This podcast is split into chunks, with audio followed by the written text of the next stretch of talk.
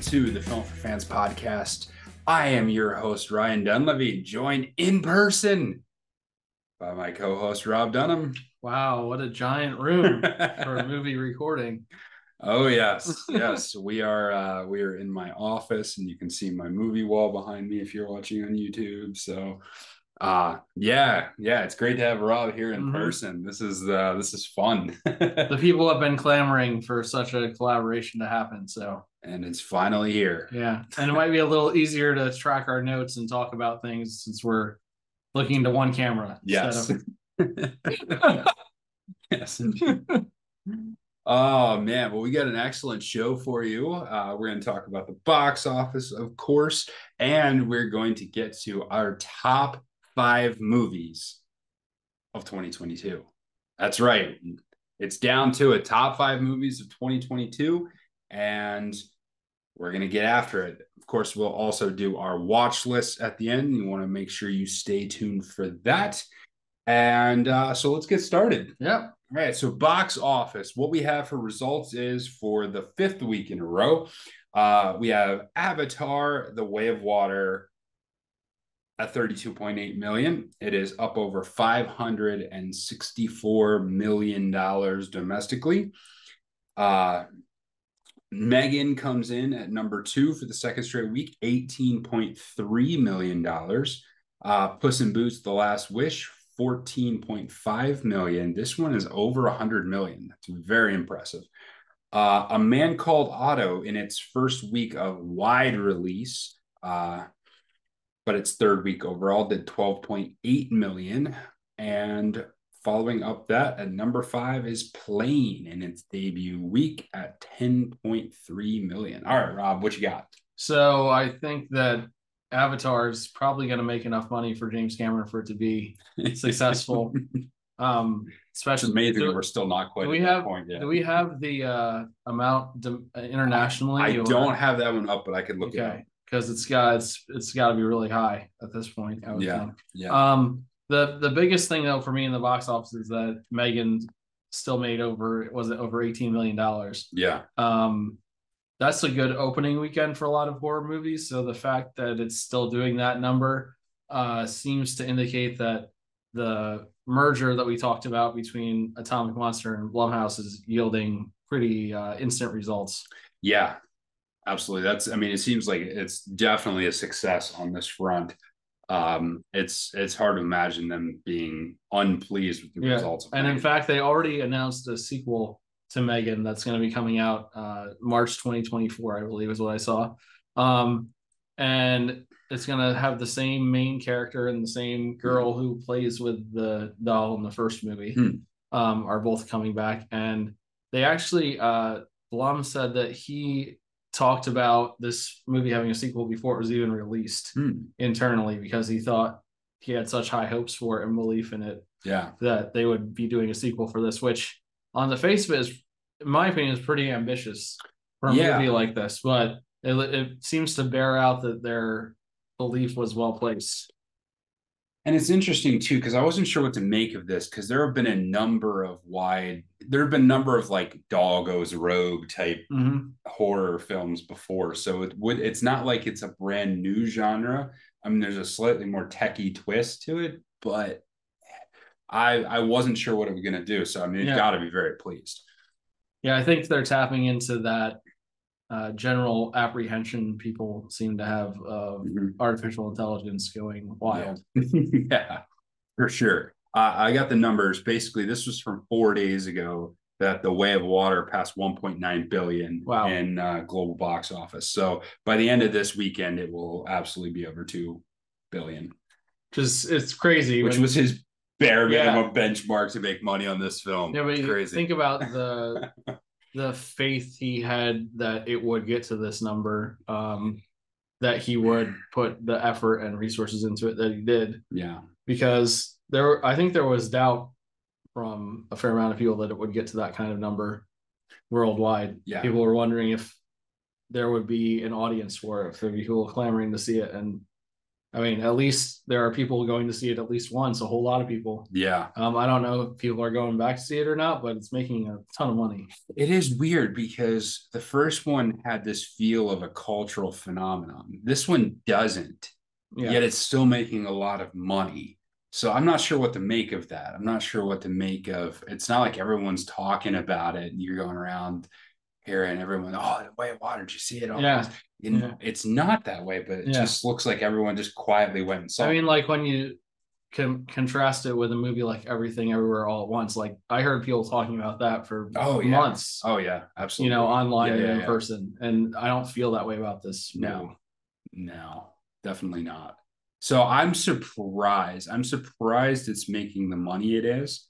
Um, now I think it has done better internationally uh, than it's done domestically, and I think maybe that's some of our reaction to that is based on in America they're just it's just a really big movie, Mhm. and internationally it's huge. Um, I'm not sure. Yeah. Yeah. Uh, any other comments on the box office? Um, I mean, Gerard Butler, I saw an article this week that he has found his uh, niche as the dad type figure Hmm. in an uncomfortable circumstance. and I think his movies are just kind of going to be like this, yeah. like the the low to mid double figures for Is comes out. Gerard Butler the next gen Liam Neeson? Uh, uh, it's a pretty high bar. I don't know. Indeed. I don't know. Indeed. Yeah. wow. Yeah. Uh, um, I was interested to see what a man called Otto would do because it had a strange opening. It opened midweek a couple weeks ago, and then and then was more limited release uh, two weekends ago, and then last weekend we finally got its like debut, um, and it did pretty well overall. Um, I'm not sure what they were expecting out of that one, but I would imagine that um, basically 19 million in two and a half weeks is pretty good for that. Mhm. Uh, any other comments on that? I don't. Okay. Uh, so what is opening this weekend? So this weekend we have uh, several movies. Um, some of them are around here. I wasn't sure what to do with this because like a lot of the main releases that it were on IMDb are not playing in any of the theaters around here, and I'm like, that's really surprising. And then there were movies that are in our theaters that weren't listed under Mhm. the releases, so I'm not sure about that. But uh, the main one I want to highlight is Missing, and this is uh, the story of after her mother goes missing, a young woman tries to find her from home using tools available to her online. Uh, now, this is, um, I think, technically, it's the third movie from this director using the same concept. Uh, if you saw, um, was it 2018 or 2019 Searching, where everything was done through the lens of technology. In other words, it was done, you were seeing a laptop screen, or you're seeing a phone screen, or you're seeing that. You're not actually seeing anything except through the camera and this is uh, basically the exact same same type of uh, feel to it, just uh, a different plot this time. Uh, did you see Searching? I did not. It looks very interesting, but I never actually got around to. Okay, Seeing it. maybe I'll have to lend it to you. Yeah. since, uh, I Yeah. have it back on the shelf Yeah. Could be your recommendation for my movie to watch. yes, yes. Um, but that is, it was a really fascinating concept. Um, I wonder how much it can hold up over, over like multiple movies. Mhm, like if it just becomes you know similar to the early M Night Shyamalan where you have one trick mhm. and then you just keep repeating that one trick. So I'm sure a lot of again. the success of the movie is down to the novelty of the Yes. concept. yeah. Uh, so that's one of them in the box office. Another one uh, is that time I got reincarnated as slime, Scarlet Bond. So the only reason I know about this movie is because I saw a poster for it um, after I had seen, uh, actually after I'd seen Megan Hmm. the other week, and we were walking out of the theater, and I looked over and saw how I got reincarnated as slime. and I was like, that sounds like a cool title. I don't know if I'll ever see that, but it sounds interesting. It's it's interesting on twofold. One is this one is like not even listed on IMDb as releases, yet it's in both of our local the main local Hmm. theaters. Uh, so that's something. Also, it's apparently the second one. There was a 2018 one that was just I the la- the time I got reincarnated as slime. Hmm. And this one is I got reincarnated as slime colon Scarlet Bond. So I don't know what the difference is, but apparently it's like a sequel of some kind. Mhm. Uh, so this is basically corporate worker Mikami is stabbed by a random killer, is reborn into an alternate world, but he is reborn as slime. Okay. Plot twist. Yeah. he is thrown into his into this new world with the name Rimuru. He begins his quest to create a world that's welcoming to all races. Hmm. Apparently, So- you can do this as slime. it sounds like Big Jello is behind this one. Yeah, yeah. Clearly, Big Jello is behind. it's it's an an it's an anime movie, and Mm, I think it does. I think it does continue the trend of like increased anime box office presence. yeah. Uh, we've been seeing that over the last year and a half, really since the box office has reopened. Anime has had a steady presence and has done reasonably well. Mhm. I mean, all things considered. Yeah, it has it definitely has its own niche audience, just like the horror Mm-hmm. genre does. Yeah. Uh, the next one is When You Finish Saving the World. Uh, this is uh, Julianne Moore, uh, Finn Wolfhard, Billy Burke. And uh, the story here is Evelyn and her oblivious son Ziggy seek out replacements for each other as Evelyn desperately tries to parent an unassuming teenager at her shelter while Ziggy fumbles through his pursuit of a brilliant young woman at school. Hmm. Not sure that really gives me anything on the plot there. Yeah. I'm sure I I, mean, understand. Evelyn trying to find a replacement for herself is in the uh, Everything Everywhere All at Once universe. Indeed. but uh yeah, so that's that's that particular movie. This is another one I think that was in our local theaters, but is not listed on IMDb. Um, and then the next one is Alice Darling, and this one stars Anna Kendrick, and this is a young woman trapped in an abusive relationship becomes the unwitting participant in an intervention staged by her staged by her two closest friends. Uh, so that is another one. That sounds serious. That sounds serious. Maybe a little too serious. Yes, probably. So, so, like there are some movies that you're like that sounds really good to watch uh, when I'm home alone by myself on a Tuesday night and there's nothing else to do. Not so much uh, going out to the theater and sitting yeah. watching it for two hours. We'll talk about this. I had an encounter with a movie like that uh, this past week where I was like, this is too heavy. like at some point, it becomes not entertainment. You're just Yeah. like, why are you doing this to me? So I, I just had this conversation at work today. My one coworker said that she and a group of her friends will often go on a trip once a year, Hmm. uh, like to the beach, just the wives of the group. And the one girl is always in charge of bringing movies, and she said she inevitably brings something that just doesn't fit the vibe of girls' weekend. And I asked her for an example, and she told me the boy in the striped pajamas was one that and she said her friend insisted this has a happy ending. I remember it as a happy ending. It was not a happy ending. Um, and they were like, "Why did you make us watch that?" And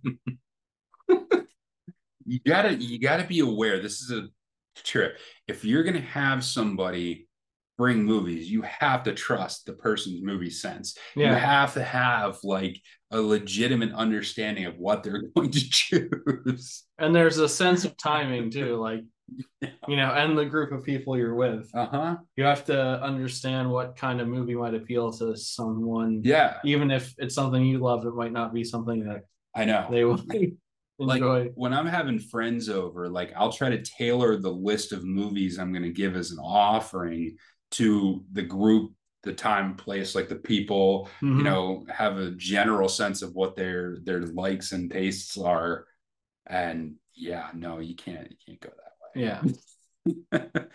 All right. Uh, so the last one is called The Son and this is um, starring Vanessa Kirby, Hugh Jackman, Laura Dern, Anthony Hopkins.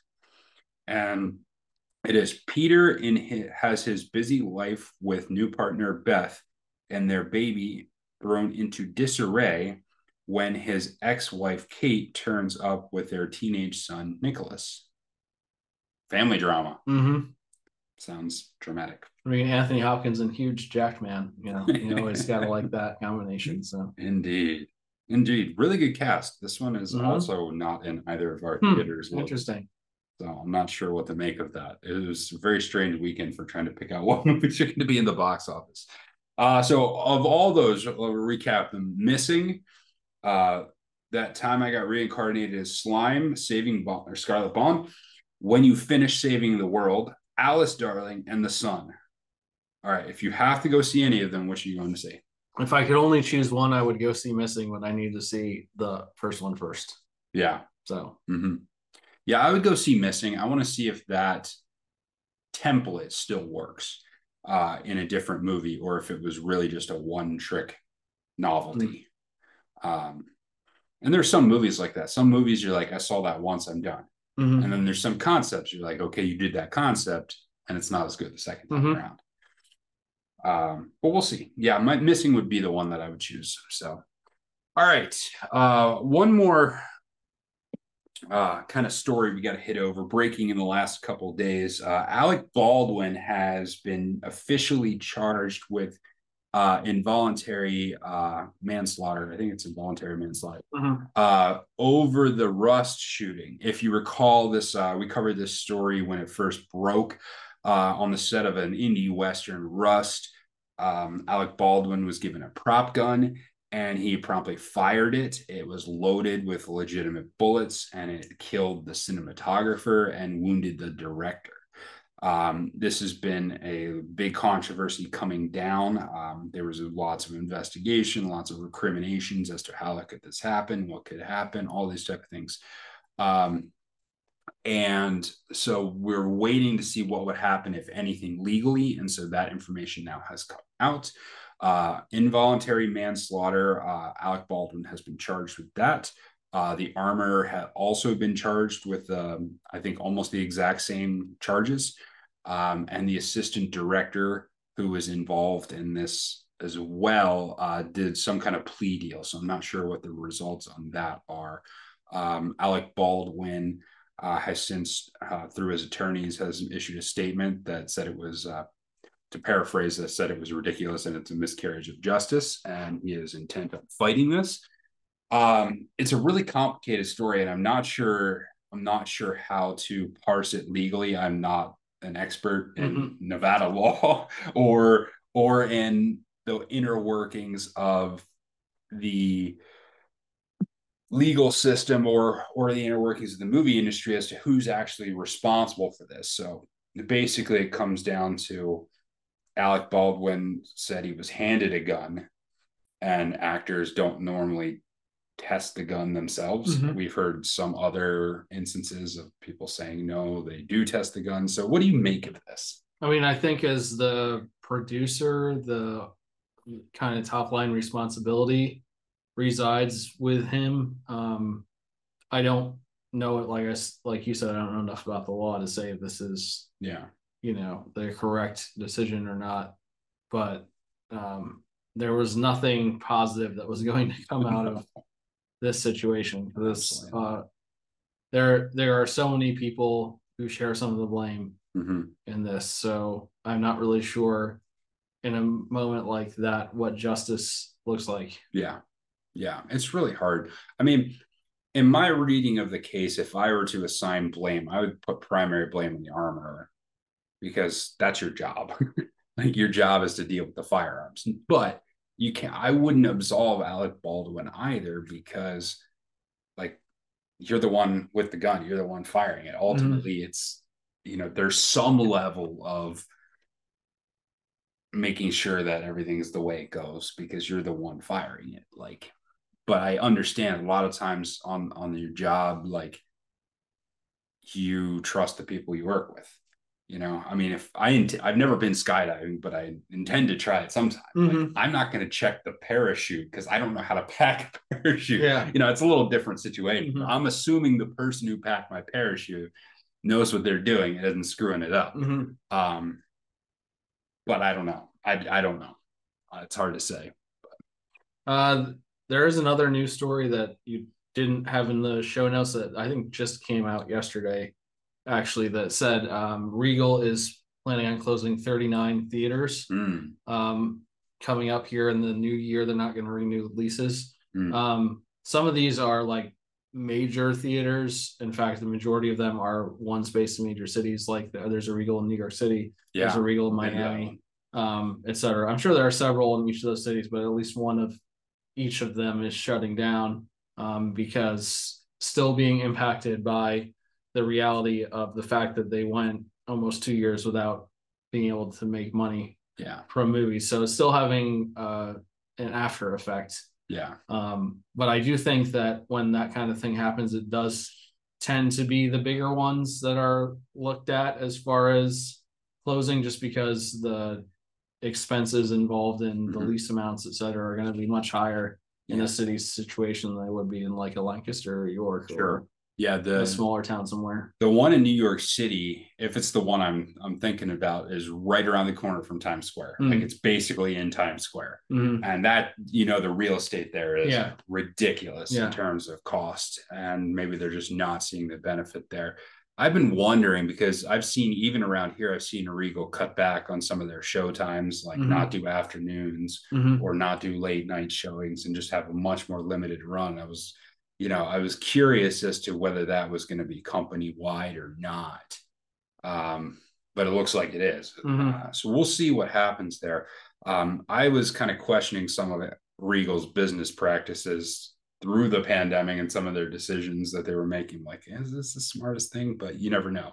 Mhm. And so we'll see how they come out. I mean, this is not the first time Regal has had um, issues that could potentially have uh, taken them down. They were sold, I think, I want to say like mid 2000s or somewhere along that. Like Mm-hmm. Yeah, and this were is- bankrupt and a company yeah. bought them out. Yeah, this is related to Cineworld, which bought them having their own bankruptcy issues. So yeah yeah so we'll see um how this affects the larger movie chain and the larger movie world because they are as interconnected as they are but yeah we'll see how it goes uh, I do know that they have not been upgrading the theater in Lancaster. Mhm. they they did some upgrades. I want to say seven or eight, you know, six or seven years ago. They had done some upgrades to the theater, Mhm. and those upgrades are starting to wear. yeah, and, and they're not seeing it, not really seeing it Yeah. fixed. I, I can say that where I live in York, the um, theater I've been going to, which is uh, uh it's called Frank, it's Queensgate Mhm. uh theater, has been it's a much just a much better experience than the Regal Yeah. there. Yeah, I've been to Frank a few times. Mhm. It's a nice theater, or at least it was when I to it. So yeah, yeah, interesting. Okay. And then one final just quick note.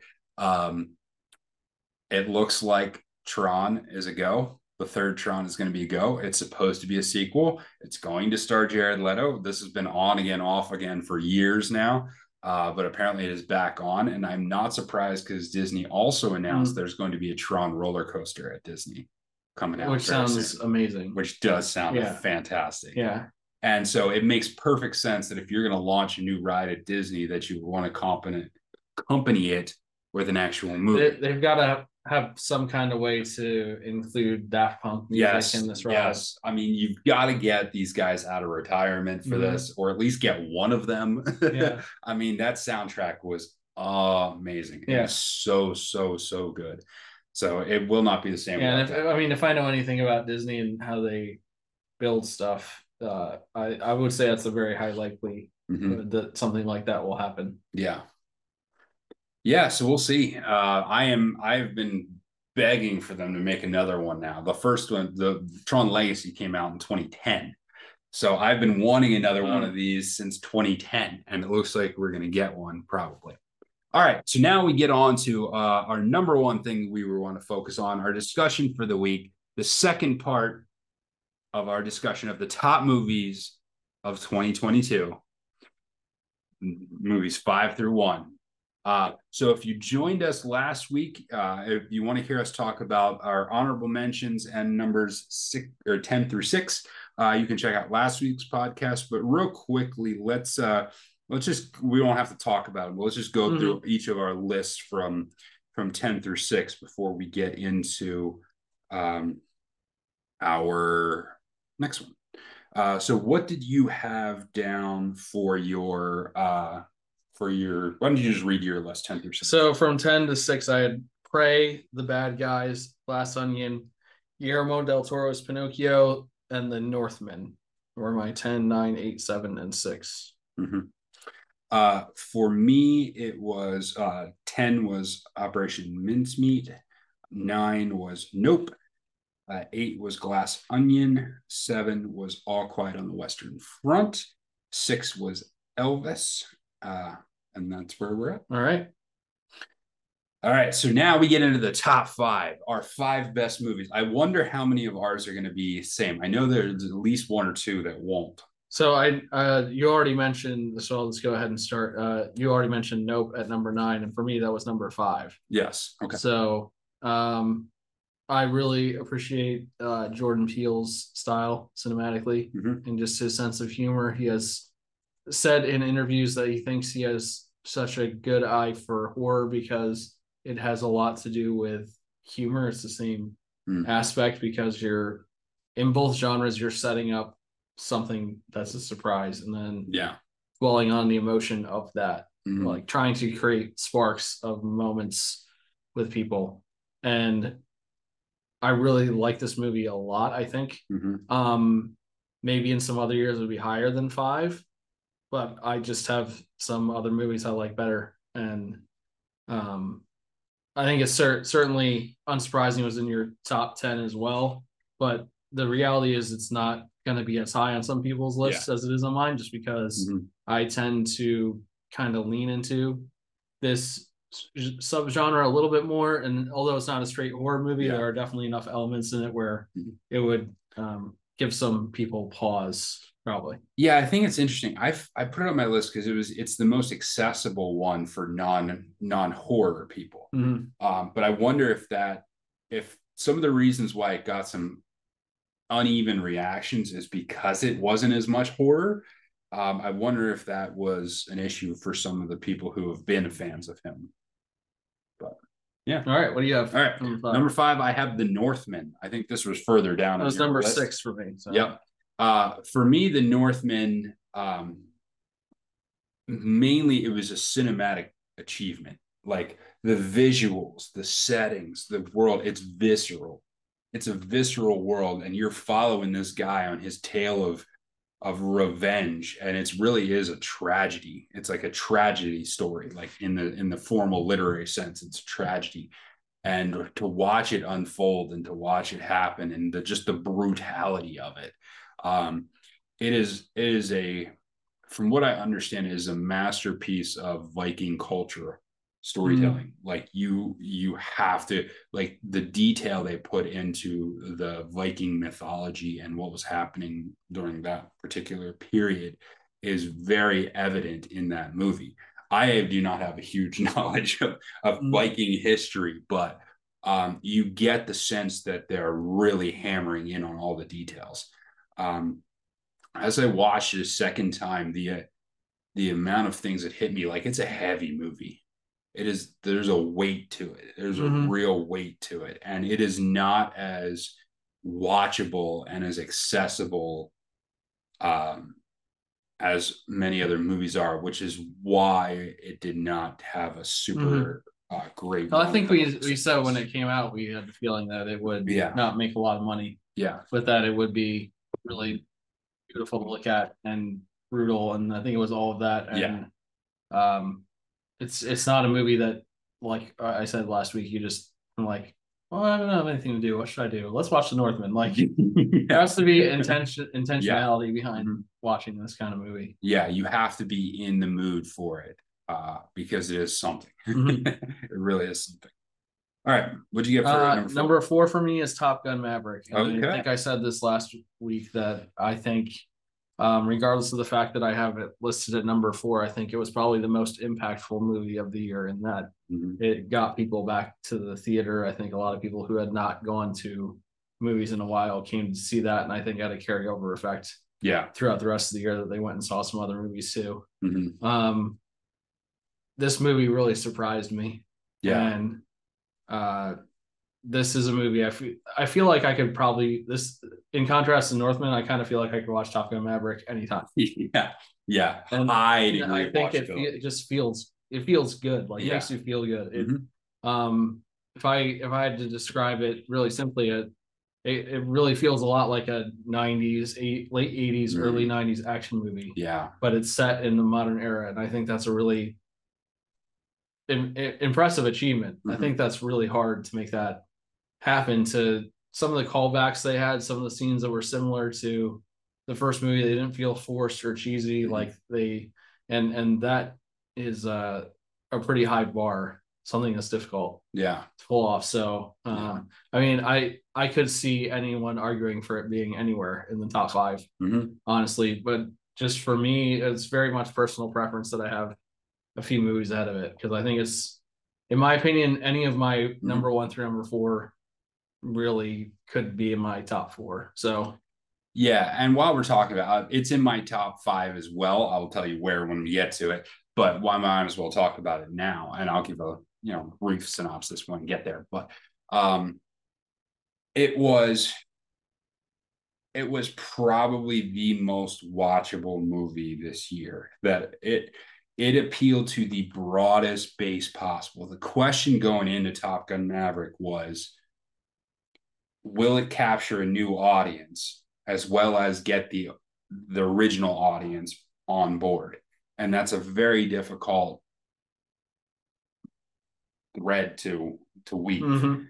and to do it so unbelievably successfully is remarkable Mhm. absolutely remarkable and uh i was i was i talked about a couple weeks ago. I, I was listening to this podcast um and they were doing a three part interview with chris mcquarrie who has worked with uh, tom cruise on a number of things from jack reacher to the recent mission impossible movies. And he was describing what it was like to work with tom.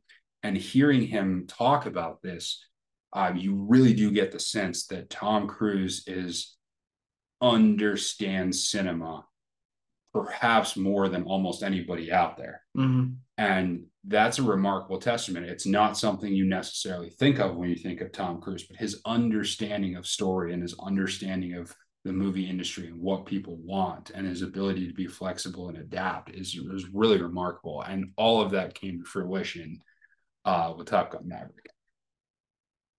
Uh, so number four for me is Death on the Nile. Hmm. Um, I just I do love murder mysteries. I've enjoyed uh, Kenneth Branagh as Poirot. Um, this one is this one uh, I loved it more the second time Hmm. than I did the first time, and I liked it the first time. It just felt the first time like it took them so long to get to like the mystery, Mhm. to get to the mystery, to get into the details of it.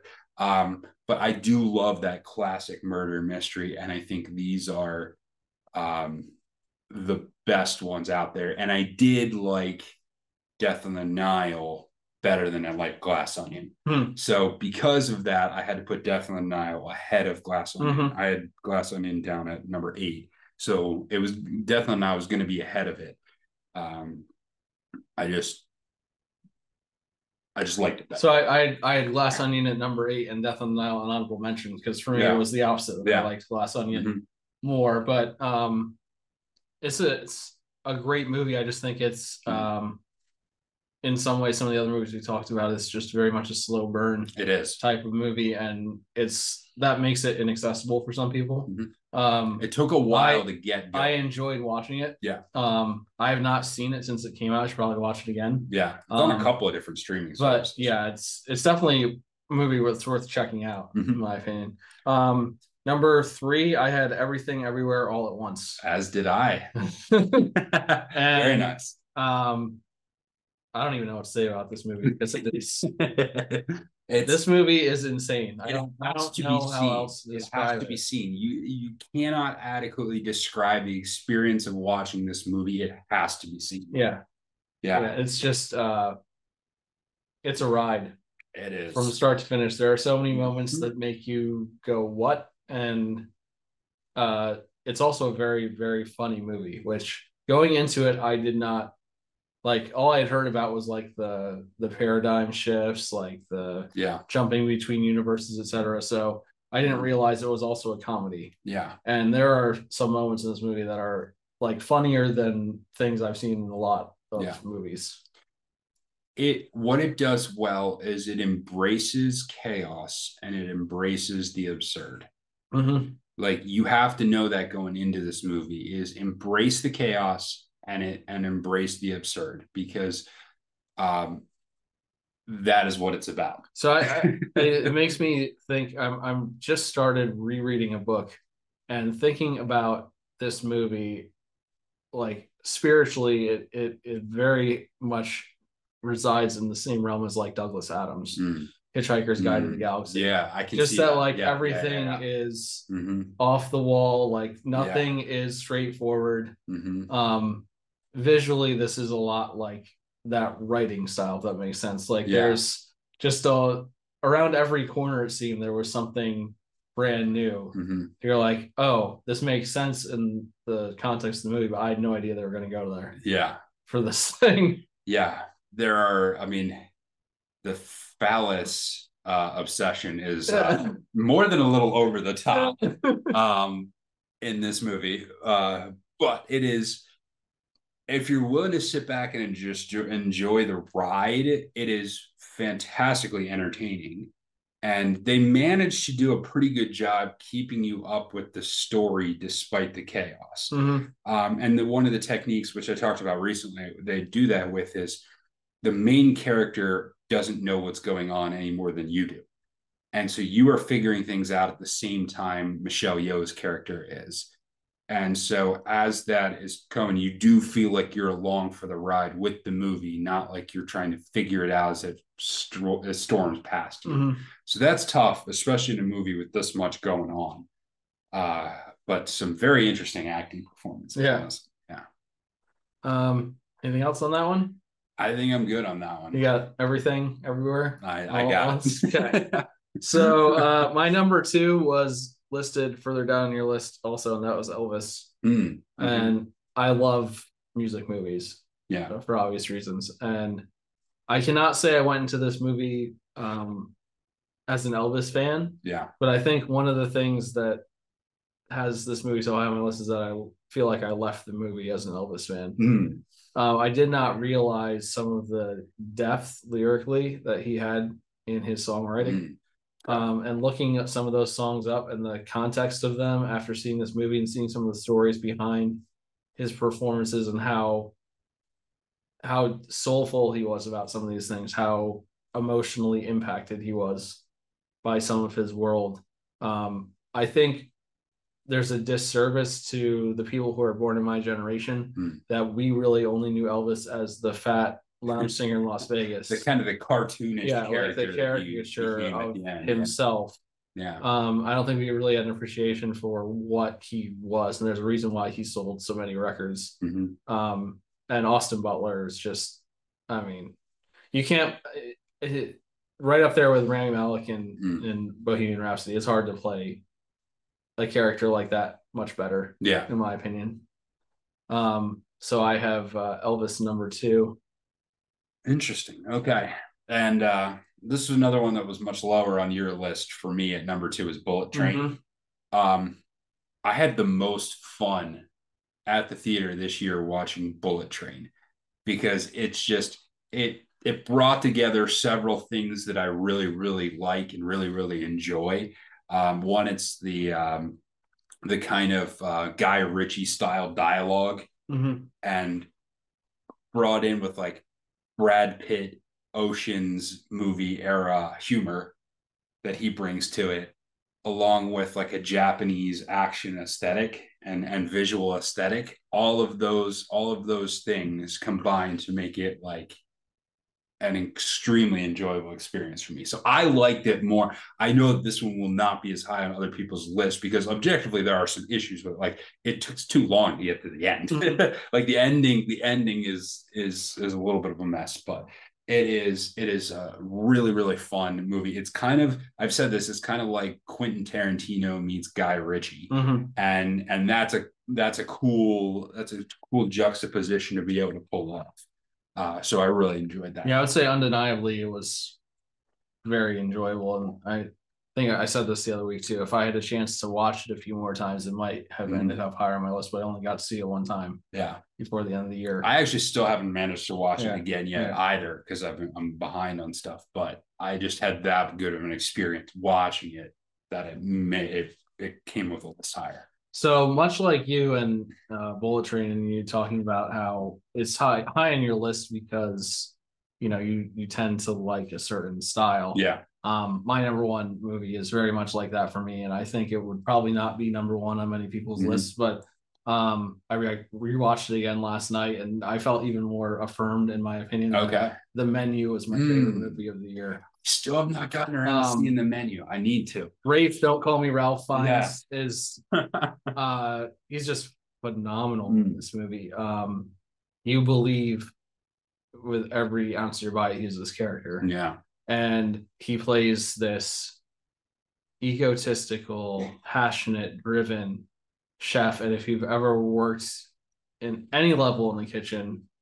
you don't have to have worked at like the highest level. You understand the mentality of some of these people. Yeah. And his restaurant basically only opens like once a year. They it's on an island. They spend the whole year planning the menu, getting everything ready. Mm. Everything is served a certain way for a certain reason. And the movie takes a turn about 45 minutes through that changes everything. It um, looked like it was I, going to be that type of movie. I would say that it is, and I've talked to a few other people who've seen this movie and liked it, that I would not classify as a horror movie because I don't think they're out to fool you at any point. It didn't or, have a horror vibe. Yeah. It had it had kind of like But uh, it has a is a yeah. very it's a very dark thriller. Mm-hmm. Um like my wife watched it with me last night for the first time and she she said something that made me realize like this is why this is so effective because she doesn't usually watch that kind of movie. Mm-hmm. But there was a scene and things were happening in the scene, things something was setting up, and she she was able to pick out something bad is about to happen. Mm. Um, so it does a really good job of building those moments of tension in you that you're like, I can feel something yeah. is coming, and then something does mm-hmm. come, and um, Anya Taylor Joy is in this, and she is fantastic as well. Um, you th- you think you know kind of who these people are and where they're coming from, why they're at this restaurant, then everything shifts and it all changes towards the end of the movie. And um, in some ways, it's certain it's not as dark as Joker, mm. but in some ways, I kind of got the same feeling like mm. yeah i understand why someone would feel this way and they would um commit to the actions that the chef does. Mm. but you know just sending that message is that sending that message out to people like really positive? Uh thing do we really need that? But yeah, um yeah, i i just think it's really uh pretty exquisite piece of art. And that's why for me it's the top movie of the year. And i would mm. definitely recommend watching the menu if you are it's into that it's absolutely on my list. it's absolutely on my list. And that's that's one of the things is like this year was an odd year in that most years i would say like most of the movies that we have on our lists we've all we've seen them all. But this was such a weird movie year that and my schedule was like that too where there's some stuff i just didn't see.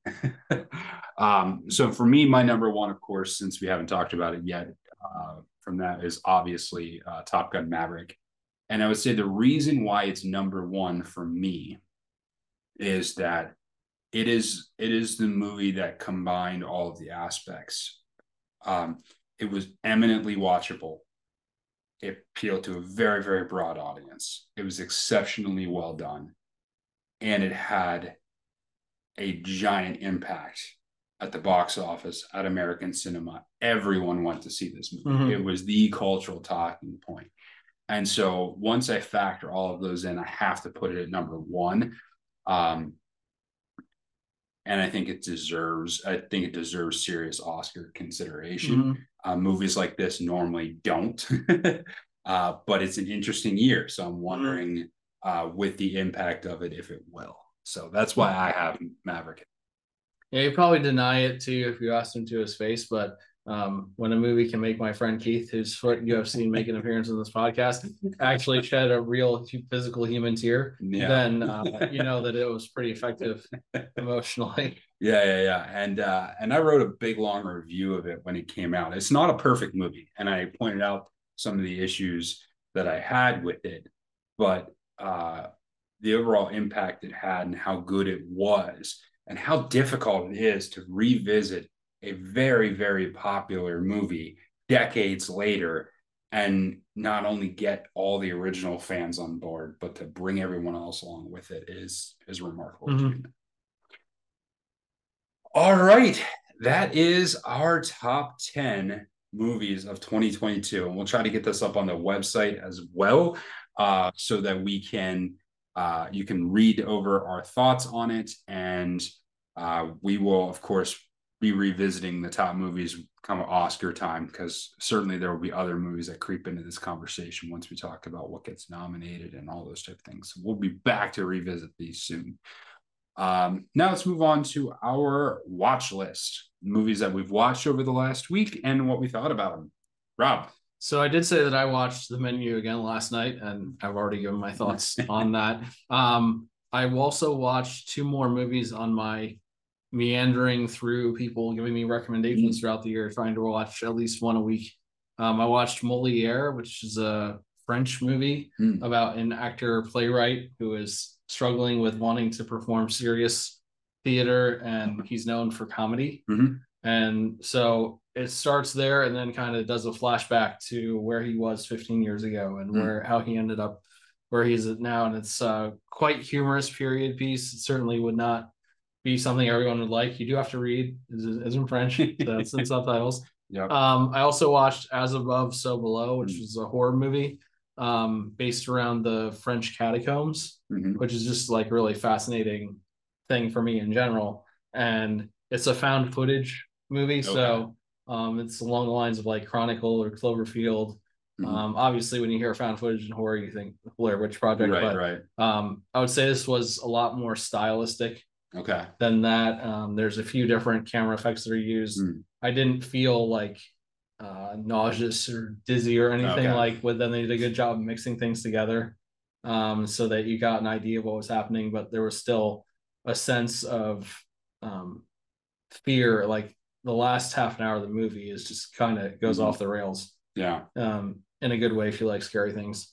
Um, and then I also saw um, I saw Megan back on the 13th. So Okay. um, I I enjoyed that quite a bit. I'm uh, very interested to see what they do with the sequel Hmm. to it because it did seem like a very self-contained story in my opinion. Um, but I can see why it has made the amount of money it has made. It's a very well done Mhm. movie, and I'm not surprised based on the people who are behind it. Yeah. Yeah. yeah, yeah. Uh, so the first thing I watched this week was Star Trek Generations, and I have I've I've re-upped on my subscription to Paramount Plus, and so I've been watching through the series Star Trek: The Next Generation, and so I wanted to go back through the movies to just kind of get one of the things I wanted to get a feel for is uh, how they did things differently between a series, and obviously you have series budget versus movie budget, but you're dealing, especially in the first movie, you're dealing with like the same ship, like it's the same enterprise. And so how do you how do you make it feel like a movie, feel bigger, despite the fact that you have the same cast and you have the same ship that you were using on the series? And so what was really interesting, what they did is a lot of it had to do with lighting. The lighting was very, very different in the movie than what you would see in the typical episode of the show. Um, there's one scene where like they really play up the fact that they are orbiting a star and so you're getting like major like major sunlight wash over that there was it was darker the lighting the lighting was uh, darker and more ambient lit lighting as opposed to the standard lighting you saw in the series. So that was one of the things that i that i was looking for is just how they made it feel bigger and how they made it feel different. Um, it was it was a little faster paced in terms of how they move things out. Uh, and of course you have better special effects. Uh, mm-hmm. that's one of the biggest things. You have bigger budget you get better special effects. Um, so that was that was the kind of things i watched for there and then i did make it to the theaters and saw a man called otto and it was an interesting experience it really was um, I this I've read some of his other books, but I have not read this one. So I did not necessarily. I had a general feel for what it was going to be, um, and I wouldn't say it turned out different, but this movie was unexpectedly very, very heavy, hmm. very heavy, um, and I think overly so. What I would say, overly so in that I think it was a lot of it came down to director's choices and editing. There are three main and one partial scenes that I'm referring to. And I without give I don't want to give away like the substance of the scenes because that kind of gives mm-hmm. away some of the movie. But they let you as the audience linger on these very heavy scenes for a very long time and there were three of them throughout the movie what that left you with is just like huge weight on you as you're watching this story the whole time and then there is a payoff at the end but the payoff is not enough and not long enough to overcome the weight of the rest of the movie. So you leave the movie still kind of in a weight and in a funk about it. And you're not supposed to, mm. I hmm. don't think. I don't think you're supposed to. I think you're supposed to, you know, it's a story of character development when the character comes out on the other side. Like it's supposed to be like this grand moment of glorious moment of like hey redemption and all this type of stuff and you just you don't get there the whole way because of how heavy of it it doesn't balance mm-hmm. and and so that i think to me takes away from what they were trying to achieve with the movie like i said i haven't read the book so i don't know if the book does a better job of making that balance and it was just the way the director's choices were that created that element. But that's I would say my main critique of it. So it was much heavier than I anticipated. All right, you got anything else? I don't. All right, well, that is the show. Thank you for joining us on the Film for Fans podcast. And we're glad that we got to do this person to person. Mm-hmm. And uh, hopefully we'll get to do it again. Um, make sure you check out filmforfans.com where we have lots of content on there and more to come. And uh, tell your friends, and we will talk to you next time. Until then, enjoy the movies.